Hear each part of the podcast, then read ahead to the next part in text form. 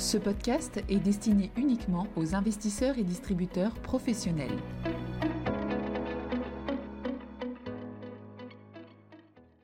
Bonjour à tous, aujourd'hui nous allons parler de transport maritime, de cargo, de conteneurs, de ports et plus particulièrement de la congestion des ports et nous verrons qu'il s'agit d'éléments cruciaux dans les échanges commerciaux internationaux. Nous verrons justement comment la machine s'est enrayée ces deux dernières années, comment cela a perturbé les chaînes d'approvisionnement et exacerbé les pressions inflationnistes. En réalité, il y a peu d'endroits où l'état des chaînes d'approvisionnement internationales sont aussi visibles que les grands ports. La conférence des Nations Unies sur le commerce et le développement estime que plus de 80% du commerce de marchandises en volume est réalisé par bateau et plus de 70% en valeur. C'est donc absolument central et nous allons donc aujourd'hui évoquer deux documents de travail du FMI sortis sur le sujet à la fin mars 2022.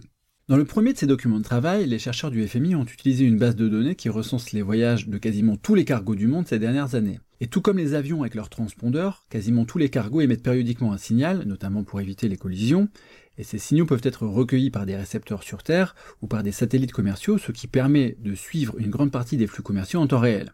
Les chercheurs du FMI se sont focalisés sur les cargos transportant des produits manufacturés et ont exclu de l'analyse les bateaux de loisirs et les cargos transportant des matières premières. Ils ont également exclu les bateaux dont le point d'arrivée et le point de départ se situent dans le même pays pour bien se focaliser sur les relations commerciales internationales.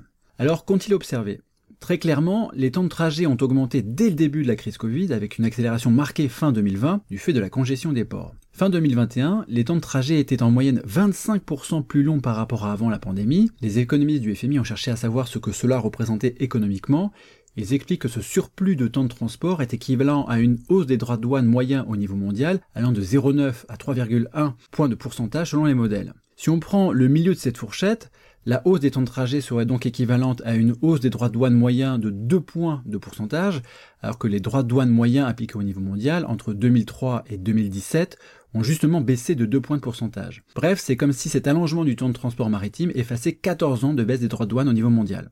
Un autre point intéressant est que même si la congestion des ports a touché un grand nombre de pays, il y a de grandes différences entre les zones, les États-Unis et la Chine étant les plus touchés par la persistance de l'allongement des temps de transport. Une analyse un peu plus fine montre que la congestion des ports provient d'une combinaison de facteurs d'offres et de demande. Évidemment, la reprise économique a fortement fait augmenter la demande de biens, mais il y a aussi des problèmes d'offres à l'origine des goulets d'étranglement, tels que l'accumulation des conteneurs vides, des pénuries de main-d'œuvre ou encore l'insuffisance des infrastructures.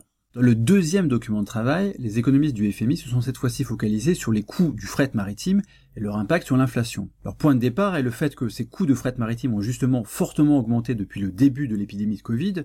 En octobre 2021, le coût du transport maritime de conteneurs était en hausse de plus de 500% par rapport à avant l'épidémie. Alors il y a principalement deux facteurs derrière cette hausse. D'abord la très forte augmentation de la demande de produits intermédiaires liée à la plus forte activité manufacturière. Ensuite, le fait que les capacités ont été contraintes par les difficultés logistiques que l'on vient d'évoquer. Il y a par exemple le fait que les retards de livraison peuvent occasionner le paiement de pénalités.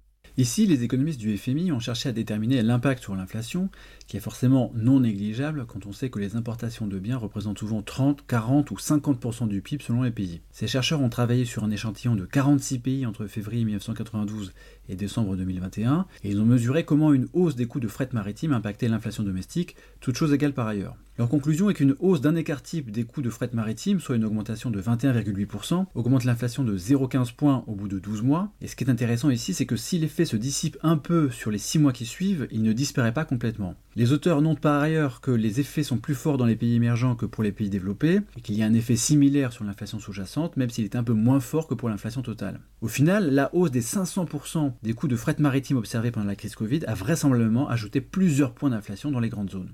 Bref, les perturbations du transport maritime sont donc très loin d'être anecdotiques et ont probablement des conséquences économiques bien plus fortes que ce que l'on pourrait penser au premier abord. Et c'est clairement un élément à prendre en compte pour bien comprendre l'accélération récente de l'inflation. Merci de votre écoute et à bientôt.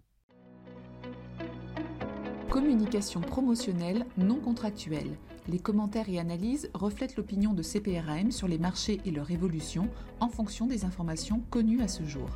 Du fait de leur simplification, les informations données dans ce podcast sont inévitablement partielles ou incomplètes.